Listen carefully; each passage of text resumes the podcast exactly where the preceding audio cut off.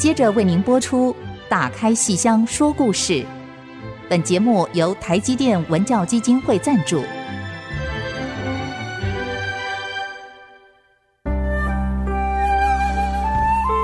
打开戏箱子，看见台上的精彩一刻。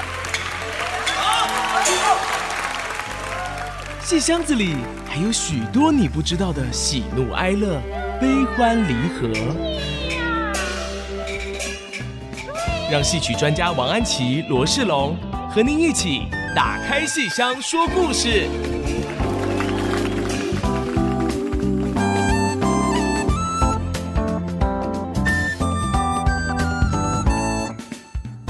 这里是 IC 之音 FM 九七点五，打开戏箱说故事节目，欢迎您再次收听，我是罗世龙，我是王安琪。我们的节目在每个星期五的晚上八点首播，星期天的下午一点重播。节目也会在各大 Podcast 平台播出，欢迎您收听。如果您对我们节目有任何的建议跟想法的话，欢迎您写电子小纸条给我们哦。嗯嗯，对啊，其实我们好一阵子对没有跟听众朋友们对对，我们好像消失了几个礼拜。因为对大家在节目上可能会听到，就说其实我们是年休去了，对，放假去了。我我是身体不舒服，哦、对我年纪大了，老师多保重。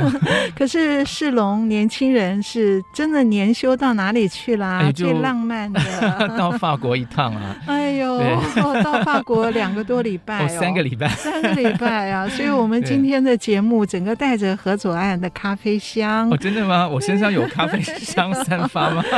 如果没有的话，你是不是有？你去跟戏曲有关吗？有没有打开戏箱说故事啊？啊有，老师，我真的是出门在外，还是随时都密切的收听我们节目啊。而且其实是这样，就是呃也是因缘际会啊，就是说。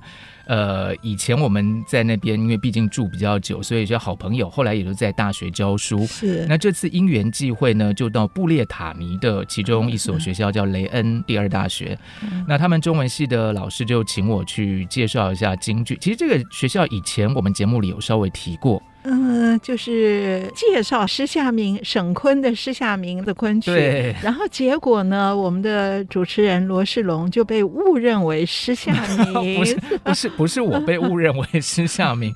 其实我们节目里讲过，就是呢，因为海报上放的是施夏明，是，所以有些观众看了海报就觉得哇，太好看、太美了，就要来听演讲。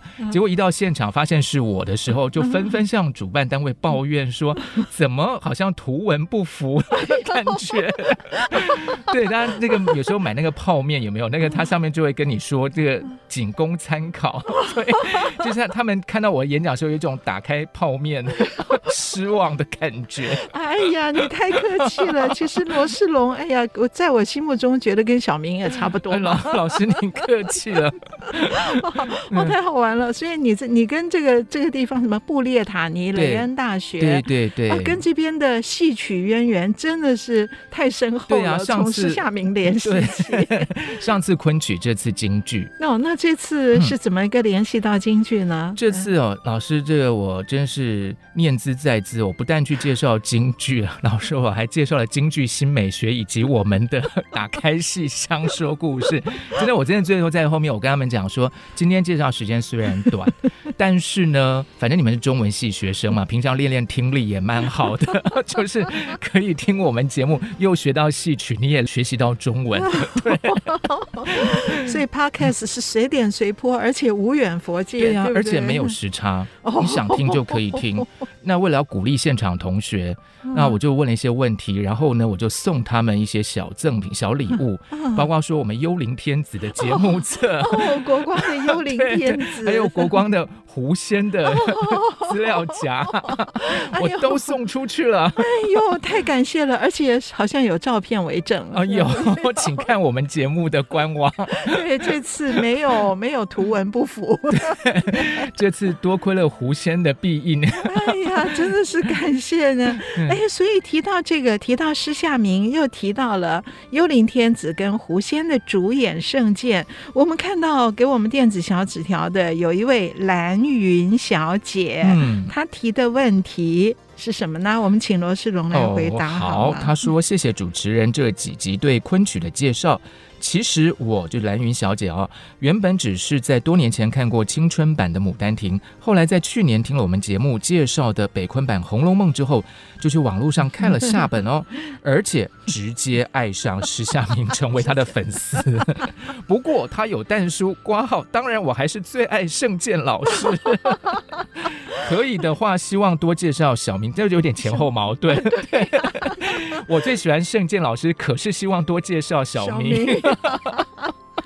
哦，那这一切只要他多听罗世龙的节目就可以满足了。哦哦，好，所以这个我们今天的开头很有趣啊，从罗世龙的法国浪漫之旅，好，然后雷恩大学的由昆曲施夏明到京剧的狐仙幽灵天子，哦，国光要感谢你啊，我也感谢国光给我有这个机会去介绍。哦，谢谢，原来你的行李箱里还带着我们的节目册哈。哦，对啊，带了一些，还有跟一些小文创商品 哦。对对，然后然后其实国光的那个叫什么？那个叫细胞服吗？细胞服。哎，对，还有那个环保袋，还有那个丝巾。我我其实是那个是送给他们的老师，所以没有出现在照片里。照片里只有送给同学的，因为因为老师在帮我们合照，所以老师没有办法入镜。哦，老师帮忙照照。对对对。哦，所以你行李箱好好丰富。我就是带着国光的小礼物到法国去为国争光。这是戏曲带着戏箱，带着戏曲的戏箱到法国去。是，是，然后就打开戏箱，跟 法国的学生说故事。是，是是，所以各位听众朋友知道，我们年休哈中间有重播几集，其实没有偷懒。当然，我是偷懒了，我是生病了。老师别这么说，老师多休养，我是去干活的。对，他是干活的。所以我们正好接到我们来回答电子小纸条的这个听众朋友的回音。所以刚刚罗世龙回应了兰云小姐哈，那然后我再看一下有，有呃有一位曲曲小姐，呃这位也常常来，好像常常来来回复电子小纸条，非常感谢这个热心的听众朋友。然后他提到啊，他提到说我们前几集讲到昆曲，然后我在讲到昆曲的传字辈的时候，我讲到我。去烫头发的时候，读着周传英的那个昆曲的舞台生涯六十年，然后竟然读到一边烫头发一边哭到泣不成声。然后他听了我讲这集以后，他又把其他的节目哈，杨汉如讲这个传字辈老艺人的这些经历呢，他也来再加深他的印象。然后他觉得潸然泪下，所以也也让他非常感动。他说。如同哈姆雷特的台词里，需要被善待的一般伶人，他们是时代的缩影。所以他特别感谢我们制作这几集昆曲的节目，因为他的收获不仅仅是知识性的，而且是对于生而为人的执着有着更深的敬意啊！这句话看了我觉得好感动，嗯、要潸然泪下了哈！很感谢我们我们做这样的一个节目。能够对听众朋友带来这样的影响，你觉得是吧？哈、嗯，是，嗯，那么我们还有在哪里？像有一位，呃，因为最近都是在跟听众朋友们分享昆曲啊，所以这几则留言都是跟昆曲有关。还有一位是贝贝。贝贝说，他听到我们节目里谈到昆曲里一出戏救活了一个剧种，这当然是指十五贯啊。那他想问说，除了这个事件之外，是不是还有些类似像政治介入戏曲的例子？啊，我想生活是离不开政治的，政治本来就是众人的生活，嗯、所以戏曲是时代的缩影，它里面怎么抛也抛不开政治的影响。可是我们要怎么样面对文学艺术的专业性跟它的崇高性？我觉得这个是。一个最高的智慧，而且我们在从历史里面看到许许多多的艺术家，不管是编剧还是导演还是演员，他们往往是在政治的钳制之下，却更激发出他们更高的创作力。我觉得我不太想从负面来讲政治介入影响艺术，而应该从艺术家怎么样从政治的。前置影响中挣脱出来，甚至更淬炼，把他们的创意淬炼到最高。我觉得这个才是我们应该汲取到的一个最正面的例子，而且也从而对于生而为人的执着，让我们更有一番敬意。嗯，是啊，所以这个我希望我们的节目不只是知识性的，而是对于种种为人处事的一种体悟。是，所以很感谢这位。贝贝小姐，哈，哎、嗯，还有一位美格小姐，这其实也是我们很熟悉的朋友。她提到说，为什么有一段时间在 Google Podcast 里面没有更新我们的节目？这跟我们的年休没有关系，这是 Google 本身的系统有问题。嗯、那可能美格美格小姐有有提出这个疑问，也许也有别的朋友有这样的一个困惑。这个系统的更新现在已经都没有问题了，好，所以那是一个暂时性的。是节目也都已经回复给美格小姐了，嗯，是是。好，还有还有一位是来自高雄的阿岑，嗯，嗯。他说他以前其实没有看过京剧，他本来是呃唐美云老师的粉丝，嗯，但是呢后来看了《光华之君》，也看了《名游记》。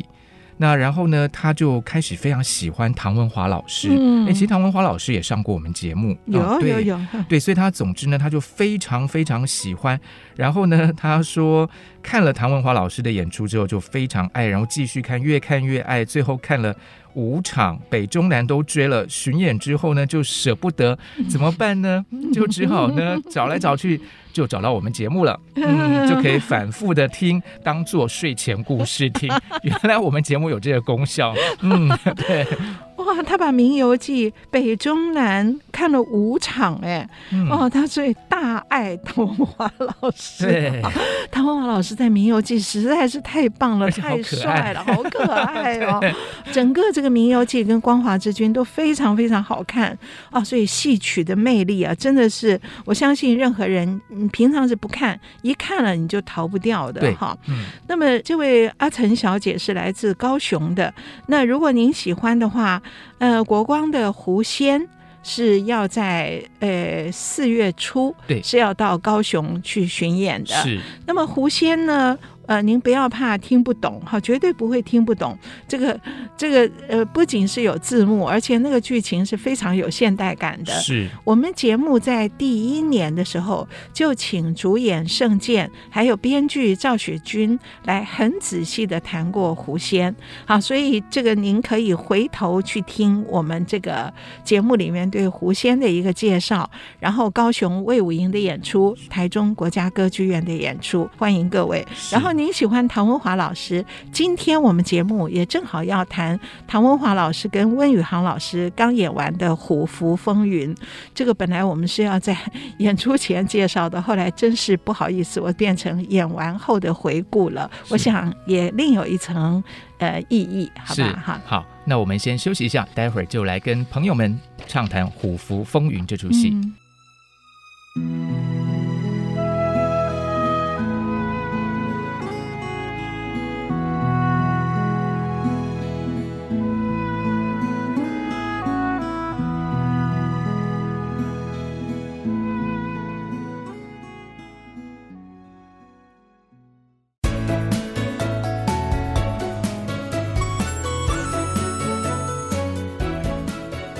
欢迎您继续收听《打开戏箱说故事》节目。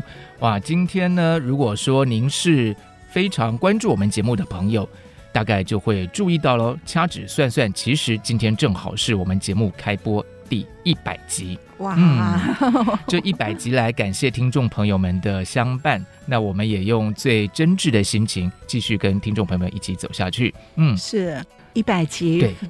不容易哦，是是是，我们不容易，制作人不容易啊！感谢听众朋友对，还有感谢我们的赞助单位台积电文教基金会。对，我还记得那时候要开播的时候，我们有个宣告记者会，然后老师还。到清华来，然后我们那边办了一个记，然后然后就是说着说着也就这样一百集就过去了。我今天就特别穿了那天穿的衣服。真的吗？真的吗？总共没几件衣服，有点仪式感。对 对对。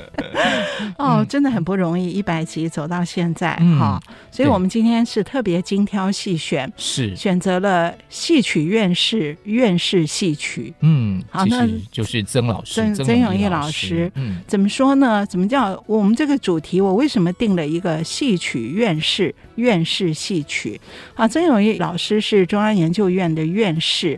那么院士通常好像我们想起来都是以思想啦，或是诗词啦，或是其他方面哈、嗯，就是比较正统的学问来入选这个院士的。而曾永义老师是以戏曲。戏曲小说在以前是被视为小道墨迹，嗯，以前中文系很久以前的中文系不太看得起戏曲小说哈，嗯，所以曾永义老师以戏曲的专业学术专业而荣获中研院的院士是非常特别的，所以我们提到他都特别称为戏曲院士。那么曾老师的这出《虎符风云》就是院士所编的。戏曲啊，所以戏曲院士，院士戏曲哈，是。虎符风云，虎符风云。当时呃，知道说这个戏要演出的时候，那我掐指算算，发现说就是差不多寒假快要结束的时候，所以呢，我当下就订了票。所以 讲起来，我真的是，我不是年休去了吗？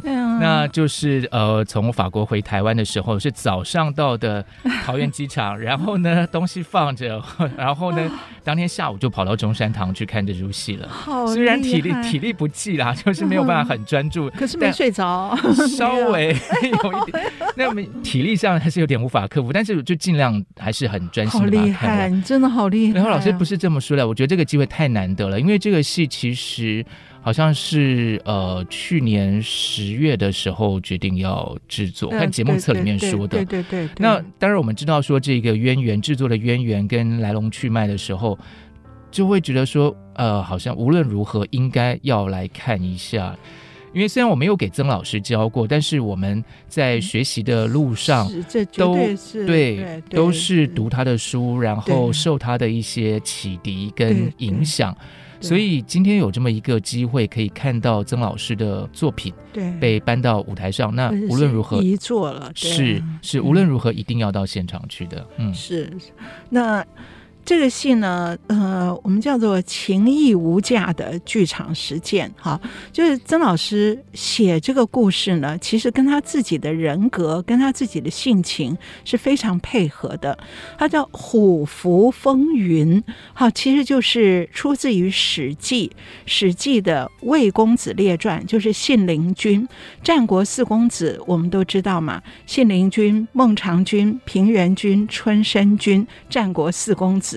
那么这个戏呢，就是选择信陵君窃符救赵，偷虎符，就是那个掌兵权的一个信物。嗯，好，那么要把它剖为半，一分为二，一个在君王的身上，另外一半在将在外、君命有所不受的大将身上。所以君王传的命令，必须要跟那个大将的两个信物合而为一。这个命令才是真的，对，才能够真正调兵遣将，真的调兵遣将。嗯。所以这是整个讲信陵君窃符救赵，他偷了这个虎符。那么去援救赵国，好，那信陵君是魏国的人嘛，哈，魏公子，好，《史记》的《魏公子列传》就是信陵君列传，这个故事是非常有名的一个故事，哈。那么它其中牵涉了不仅是信陵君是主要人物，而牵涉三位帮助他切符救赵的一个关键的三位，一位是大力士朱亥。另外一位是谋士侯嬴，好，然后还有一位呢是魏王的夫人，也就是信陵君的同父异母的哥哥魏安西王，好，他们是同父异母的兄弟，嗯、所以有兄弟情结，好、嗯，那么他的哥哥的太太如姬，好，所以如姬。偷兵符，如姬盗兵符，嗯，然后呢，把这个呃信陵君带着兵符去到边境，要夺回这个兵权去救赵国。可是那个大将不肯给，所以要劳动这位力士啊，这位大力士朱亥，就杀了人。夺来了兵权，嗯、而这样的一个计策是由侯嬴所献的。好，那么整个这个故事，我想我不多讲了，因为这个真的是非常熟悉的一个故事，而它里面要谈的就是一个情义。好，首先是信陵君礼贤下士，他对于市场中菜市场里面卖肉的市场里的一些人，或是一个守门的看门的人，好，这些小人物哦，他是非常的尊敬。每个人只要身上有一点点技能，或是一点点不同的品格，他就。以国士代之哦，所以他的礼贤下士感动了这些各阶层的人，嗯、而这些人呢，一诺千金，我愿意为你效命，那我到关键时刻，我绝对不会脱逃的。结果他们的一诺千金都是以性命赔上的。好，所以曾老师每次都讲情义无价，好在讲人间愉快，可是人间愉快是建立在。情义上面哈，是，所以这是他的人生的这个理念，也是他一生的行事的风格。而他编了最后一出戏，编这出戏正好是他的人格跟他的剧作精神的相互的呼应。是，所以这个是。呃，让这出戏的意义好，跟整个的境界品格相当高的一个关键。然后我们今天谈这个戏呢，因为故事大家都熟的，所以我反而是比较重点是在昆曲，嗯，因为我们整个系列还是讲昆曲的一个系列。好，那么这个戏是京剧跟昆曲都有，所以叫新编京昆大戏，也就是京昆双奏。好，同时演奏，同时唱出来的京昆大戏《虎符风云》。好，那么京剧跟昆曲放在同一出戏里面，这个要怎么样去唱它？怎么样去区隔它？我觉得这里面是一个非常专业的剧场的问题。是，所以我今天想跟各位主要谈的是回到这一层。哈，那当然，曾老师是因为。温宇航在国光，好，那么台湾昆曲唱得好的人很多，可是真正从昆曲的职业的科班出身的，而且真正在昆曲的职业剧团长期待过的，就只有温宇航一个人。嗯，他是大陆的北方昆曲剧院，就是简称北昆，他是真正从北昆学昆曲，而后在北昆。当家的啊，这个著名的小生，所以温宇航是台湾唯一的一位职业的昆曲演员。那么他既然在国光，所以曾老师就想要说，他编一出昆曲的戏，要给温宇航来演。那可是国光呢，基本上是京剧团，所以他就想用一个京昆双奏的方式。哈，那当时呢，这个戏曾老师在二零二二年农历过年后。那个时候呢，写完了。呃，我们都知道，一个戏的制作跟安排档期，大概一年是绝对少不了的，常常到两年甚至三年，包括安排档期。所以当时在二零二二年二月拿到的时候，我们当时把这戏的演出是排在两年后，到一年半后，嗯、大概到二零二四。嗯，那然后我们就一直在排我们的既定的计划，好，就像《幽灵天子》啦，还有前面这个团庆的时候很多戏，就去年团庆，也就还有很多被疫情延宕下来的戏。中间曾老师还还都蛮好的，可是后来没有想到，就是呃，到了夏天到秋天那个时候，呃，听说曾老师的身体状况越来越不好。哎呀，那我们那时候就很着急。然后其实那个时候正在演《幽灵天子》，对，可是非常仓促的状况下，赶快去找场地。好，那个档期都是满的，嗯，所以后来好不容易刚挤出来一个中山堂在二零二三年二月的档期，所以赶快去跟曾老师报告。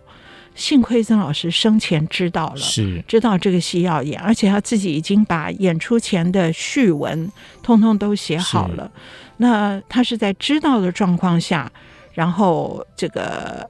呃，安详离世的哈、嗯，那所以我们这个演出，我相信呢，他是有在看的。好，好，这些前情呢，其实我们今天都演完了，只是我在这边做一个补述而已。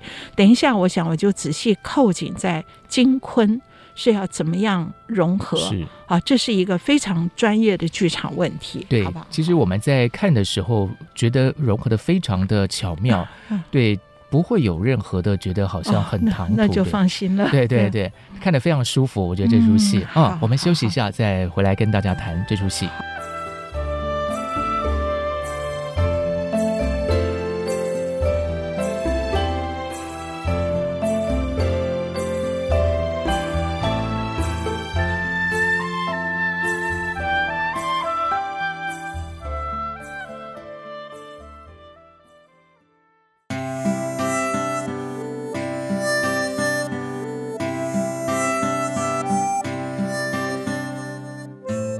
休息之后，再度回到打开戏箱说故事。今天跟大家谈的是，呃，曾永义老师的一座《虎符风云》，这是一出金昆大戏。那刚才老师说，这个金昆同台是一个非常专业的问题哦。那不知道说为什么会特别安排这样一个呃金昆的一个合演呢？是，当然，刚刚老师提到说，呃，有一个原因可能是因为温宇航老师的这个表演，那可能还有一些更细节的部分，对。好。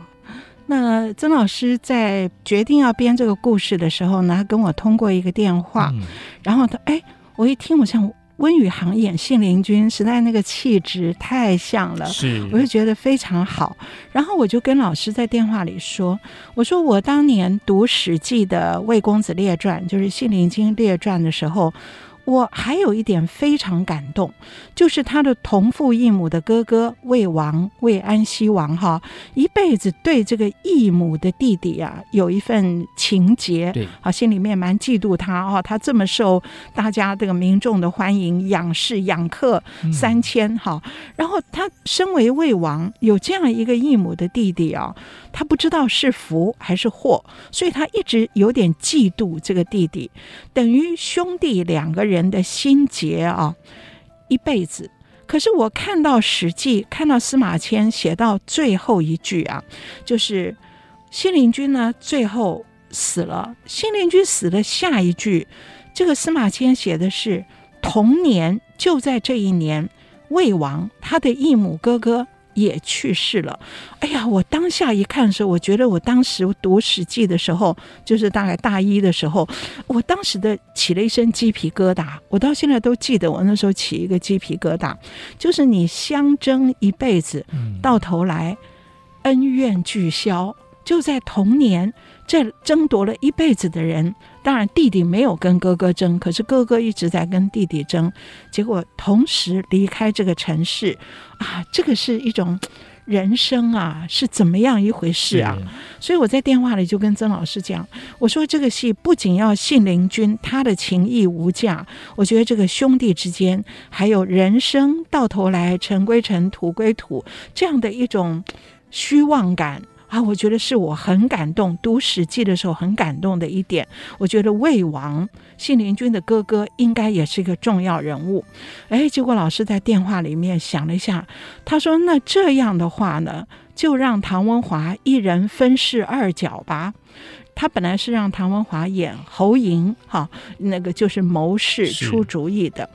他既然这样的话，让唐文华一个人演侯嬴之外，也演这个魏王吧。那么演侯莹呢，多唱点京剧；演魏王多唱点昆曲。他这样也可以让观众看到，无论温宇航或唐文华，都是又能唱昆曲又能唱京剧。那老师在电话里这样讲，我当时没有跟他多说，可是我心里面有我的判断。那我就想说，等我整个搞定以后，我再跟老师报告，不能这样做。好，可是我。没有来得及，好，后来没有来得及跟老师讲。可是我想戏呈现出来，老师看到的时候应该可以理解到哈。那我为什么当下就觉得不合适？就是一个演员分饰在剧中分饰二角，如果在传统老戏里面啊，这是多面才能的表现，也就是譬如说传统的。演四郎探母的话，那顾正秋演四郎探母，她可以演公主，然后反串一个杨宗保，就是他可以演公主哈，然后到唱杨宗保小生戏的时候，他可以出来反串一下，表现他多面的才能。那同样的，四郎探母的杨四郎也可以有三个演员分演，或是四个演员分演。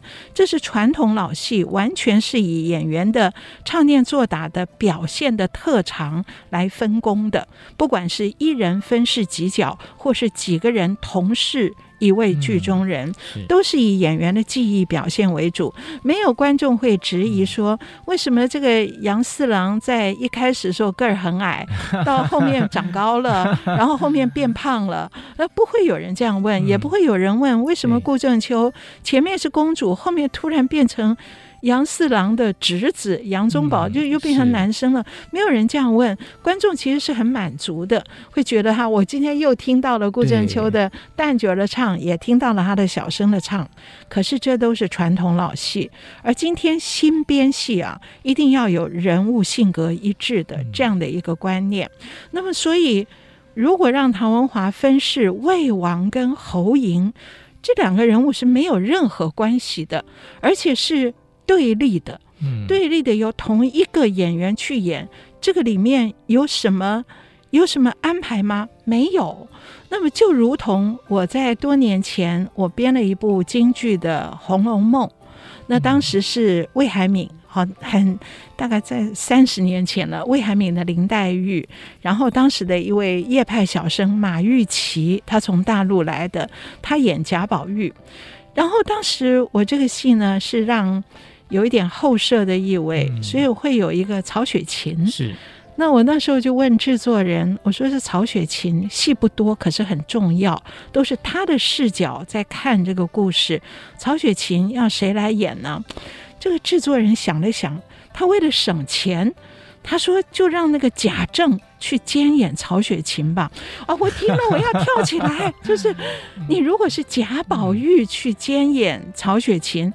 那个人物性格上说得通，可是演员会忙不过来。贾政绝对不能去 演曹雪芹，这是什么？这这这这个人物这内在的关系完全错乱了。这个整个视角有点奇怪，整个视角完全乱掉了。那我觉得，如果让唐文华又演信陵君的哥哥，嫉妒信陵君的魏王，又去演侯嬴，这个视角是完全不对的。是。可是老师是站在一个让唐文华表现。又表现金，又表现坤的一个一个那个，就是传统排戏的一种概念。可是这里又碰到一个问题，在剧本的编写上，人物出场上，必须谭文华先扮魏王。然后赶快去赶扮侯嬴，嗯，是，然后又赶回来变魏王，然后又要赶回来变侯嬴，他就他要出来四次，就他们的那个时间好像间隔蛮短，间隔蛮短，而且扮相不一样，不是说把白胡子黑胡子一换就好，对，整个扮相是不一样的，这是不可能的事。然后如果要说是让一位演员呃又能够唱昆又能唱京，让观众看到。我我不太敢用这样的方法来说服现代的观众。像国光以前做过好几次的金昆双奏的戏，啊，譬如像这个《天上人间》李后主，那《天上人间》李后主里也是强调京剧跟昆曲都有。可是什么时候唱京剧，什么时候唱昆曲，我的脉络非常清楚，就是。生活中的李后主跟大周后、小周后是唱京剧，而当他们吟咏诗词的时候，唱昆曲。是，所以昆曲是一个文学作品、创作作品的音乐，而京剧是他们的口吻。我必须要有这样的一个音乐层次的区分，是，我觉得我自己心里面才过得去。同样的，我们在做那个苏东坡的那出戏《定风波》，也是如此，也是苏东坡、朝云他们在日常生活中唱口吻是京剧，而当唱到苏东坡的诗词，才会改唱昆曲。嗯、那像以前我们节目是不是也谈到过？我帮魏海敏编的一部《孟小冬》，是那个戏的音乐层次更复杂了。就孟小冬，他是一个生活在现代，是民国呃，一九六六年才在台湾中心诊所过世的人，他等于是现代的人，而他是一个京剧的女老生，所以魏海敏在剧中，她有三种声音，三个声带。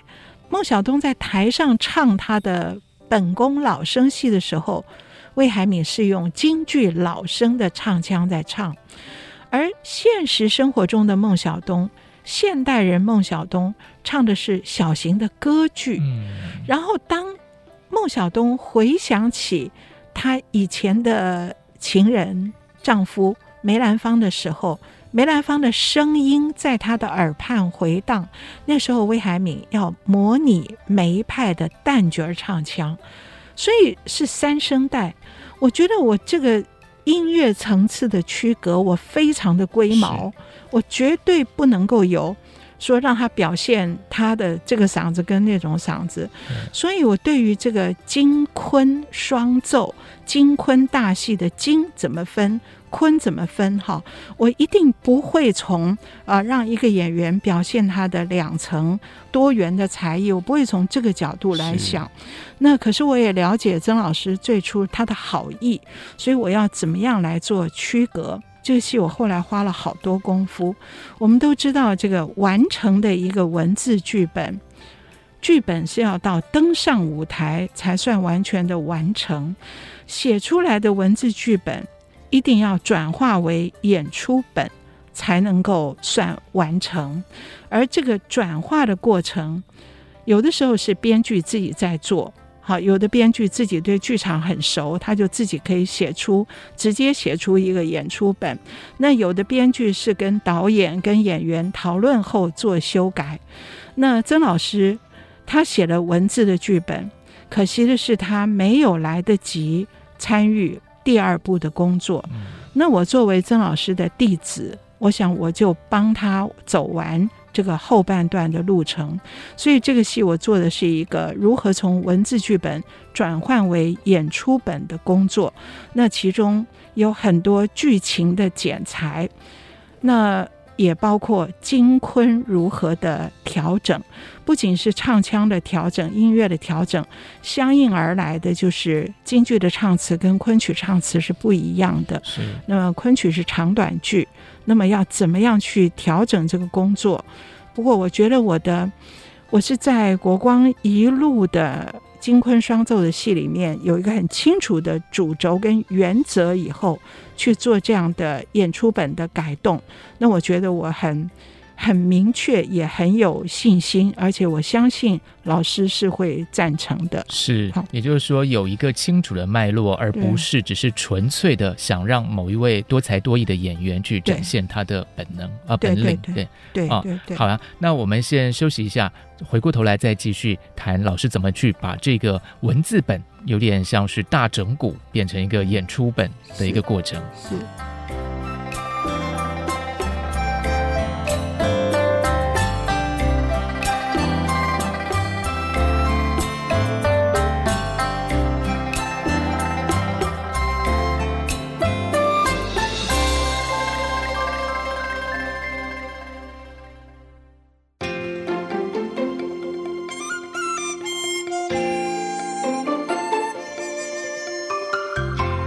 欢迎大家继续收听《打开戏箱说故事》。刚才安琪老师呢就跟我们谈到说，那这个戏哦，呃，怎么样去做一个调整哈？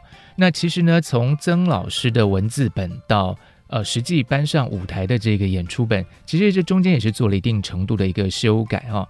但是呢，那个整个的精神还是维系在曾老师的所谓的情义无价。我觉得曾老师其实。呃，蛮看重这件事情，因为以前我们读，比方说他写过这个《白蛇传》的这个剧本，它里面就特地有提到这件事情哦。其实曾老师在很多地方都会展示出他对这件事情的看重。那的确在这出戏里，呃，也让我们注意到这件事情。嗯，是，我想有一位大陆学者哈，杜桂平，他也说到，他曾老师的人格特质就是把亲情、爱情、人情都当做无价之宝。哇，我想感受到，讲的真的感受到。嗯，可是我觉得放回这个戏，放回《虎符风云》呢，我后来在做从文字本到演出本的剪裁的时候，我却做了一件事，就是曾老师在剧本的开头啊，用了很不小的篇幅，几乎有三场，在讲如姬跟信陵君的旧情。这一点我把它全部抹掉了。嗯、为什么曾老师会讲到信陵君跟如姬是旧情人？然后他有一场是为爱去气拿凶手，叫为爱气凶。那我觉得这是曾老师的情义无价中的一环，因为他把亲情、爱情、人情都视为无价，是，所以他把如姬当做跟信陵君的爱情的这一条线。嗯，可是我觉得偏偏在信陵君窃符救赵这个故事里不能有这条线。嗯如果如姬是信陵君的旧情人，信陵君是为了旧情人的爱而去帮他查杀如姬父母的凶手，有一整场就叫为爱其凶。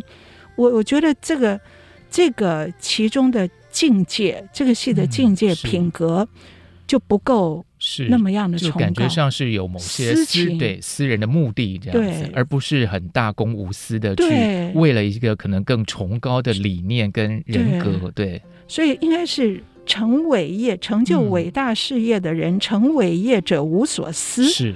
那所以我就很狠心的把这条私情完全的舍弃掉了，也因此就几乎有两场完全拿掉了。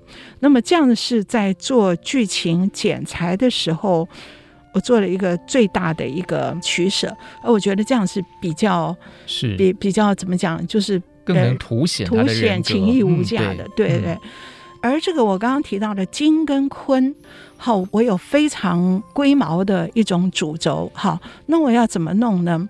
我们通常都讲说，这个戏曲啊，尤其是名传奇的结构啊，我们都用点线串珠，就好像一个珍珠项链，珍珠项链有一颗一颗珠子，是由一根线串起来的。那么，所以就有人用这样的一个方法，点线串成珠子，点线串珠来讲明传奇的叙事结构，说故事的结构。这怎么说呢？一根线是剧情的推动，好，剧情一直往前走，一直往前走。可是戏曲的特色就是，你剧情往前推动的时候，哎，到了某一刻，你想要抒情。内心有很多情绪要来抒发的时候，那个剧情线就停住了，然后就把它停在原地，在原地扩大渲染成一颗珠子。这剧情不走了，可是用唱，通常就是用抒情的内心独唱来大唱特唱，把你的所有的情绪直接宣告给读者，所以。在看戏曲的时候，跟看现代戏剧的剧本不太一样。它的剧情线不是流畅的往前走的，它中间会有很多要抒情的地方，剧情就停顿了，就在那里大量的唱曲。所以传统戏曲往往就会用这种点线串珠的结构。那我就用这个观念放在我对京和昆、京剧跟昆曲的一个处理上。昆曲，我在《虎符风云》里，我就这几支昆曲的曲牌，我都不让它来推动剧情。因为推动剧情，昆曲不是最擅长的。昆曲很适合原地打磨。我就在我内心里在转什么，我的内心独白，我的内心小剧场，就用昆曲来唱。所以那个昆曲，我放在《虎符风云》里的，多半是我心里面在想什么东西。而到了那个戏剧性的。有彼此有对话，或者是有矛盾开展，譬如兄弟下棋，是那边一定要用京剧，而且一定要处理成轮唱，嗯，让他们四个人各自有心思在里面一番逼近一番，这样才有戏剧性。可是，在下棋之前一开场，兄弟两个各自心里面在盘算的时候，那个就要用昆曲。哦、是，所以我基本上用昆曲来作为内心的情绪的渲染，就内心的抒情，然后用京剧的唱来推动剧情，制造矛盾，好，然后纠葛，然后形成一种戏剧化。所以我几乎是借用这样不同的。呃，音乐来形成点线串珠的结构是，而这里面很复杂。就譬如说，像那个信陵君有一段，他来见侯嬴，结果侯嬴不理他。哦，知道你们这是蝼蚁布阵啊，这个蜉蝣哈去出征哈，你们就这样去舍命吗？这个地方啊，侯嬴啊，他也不能够，也不能唱京剧，也不能唱昆曲，因为他的这个心思啊。不能够明说，对，不能明说。你写了一大段昆曲是无效的，不能够明讲，嗯、所以我把它改成弹琴，嗯、用琴歌。他淡淡的讲了那么几句若有若无、若隐若显的话，啊，笑看人间尽付烟尘呐，你浮游布阵啊，蝼蚁列兵啊，是就是取笑你，就可能只能笑这么一点点。然后信陵君。不知道怎么回事，你为什么这么冷淡的对我啊？那我还是要去。然后他去往前走，率着门下客往前走的时候，心里却在盘桓盘旋。他为什么这样对我？那么这边呢是要唱，可是这里不适合用京剧唱，这里要用昆曲唱。可是这个曲牌绝对不能是慢的，嗯，因为他又在走路，而情势又危急。所以后来我就问温宇航，我说这边我要填一支昆曲曲牌，你建议我用什么？又不能慢，又有一种行动走路迫切的紧迫感，可是又是你内心的独唱。然后温宇航想了一下，他就用了一个《山花子》这个曲牌。那我想，这个我当然听这个昆曲专业演员的，我就照《山花子》的曲牌格律来填的词。然后后来他自己一唱，他说这样可以，我们又可以跟门下客快步的行动，可是又是我内心的小剧场。然后等他想通了以后，回来再见侯莹。侯莹一看你回来了，他就高山流水两相知，好听琴声。明得失是。就这样简简单单用琴弹琴的情歌，是。就是这个地方它不能够直接抒情，是。所以有很多是一种很剧场的考虑，剧场的专业考虑的地方。所以任何戏都是在文字剧本完成后要变成舞台本，或者是编剧自己，或者是经由导演。嗯跟演员的讨论是一出戏的后半段路程。那我觉得这次就是，这是我能够为老师做的最后一件事。好，那么呃，他来不及走这个后半段，那我一定要用我的剧场的专业的精神来帮他，把他做这样的一个，也是国光的品质管制，一定要把这个戏。呃，借用这个戏曲院士、院士戏曲，能够给更多的对金昆也许不了解，而只是略闻其名的新观众，要有一个全新的一种感受，也让我们感受到刻骨铭心的情义无价这个价值。对对，对，这个京剧的唱腔有万马奔腾的气势，而昆曲的唱腔有百转千回的内在的情绪。而老师最厉害的还是这个弹琴，高山流水不说话也是一种表达。对，而且情歌是一个很有意思的处理。是，是今天我们一百集的节目呢，就在这个。《虎符风云》啊，也就是曾永义老师的遗作，在这边要跟大家呃告一个段落了。呃，非常高兴，谢谢非常谢谢大家收听我们今天的节目。那我们下次同一时间再跟大家来畅谈戏曲的、哦。非常感谢这个一百集听众朋友跟赞助单位的支持。是打开戏箱说故事，我是罗世龙，我是王安琪，我们下次再见，拜拜，拜拜。本节目由台积电文教基金会赞助播出。台积电文教基金会深耕文化经典，引动艺术风潮，与您共筑美善社会。